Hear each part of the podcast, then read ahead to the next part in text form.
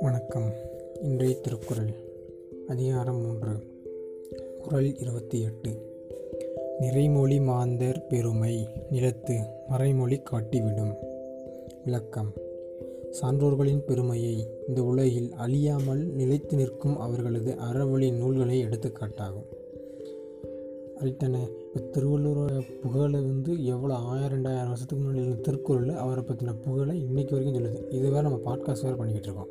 அப்போ யோசிச்சு பாருங்கள் அப்போ நல்ல மேன்மக்கள் சான்றோர்கள் அவங்களோட புகழ் வந்து என்றைக்குமே வந்து அழியறதுக்கு சான்ஸே கிடையாது. பெரிய பெரிய அறிஞர்கள் இருக்காங்க. இத்தனை பெரிய சாக்ரட்டிஸ் கண்டகள் நம்ம பார்த்திங்கன்னா கிரேக்கர்கள் அது இதுவும் கிரேக்கர்களும் எத்தியோப்பியர்களும் அமெரிக்கர்களும் இந்தியர்களும் எல்லாருமே சொல்லணும் அப்புறம் சான்றோர்கள். அவங்களாம் அழியா புகழ் பெறுதாங்கன்னா அதுக்கு பார்த்திங்கன்னா அவங்க சான்றோர்கள் அதனால தான். அவங்களுடைய புகழ் எடுத்து நூலே அவங்களோட புகழை எடுத்து கொடுது உதாரணத்துக்கு நமக்கு அப்துல் கலாமே எடுத்துக்கலாமே. அவங்களும் பெரிய சான்றோர் தான்.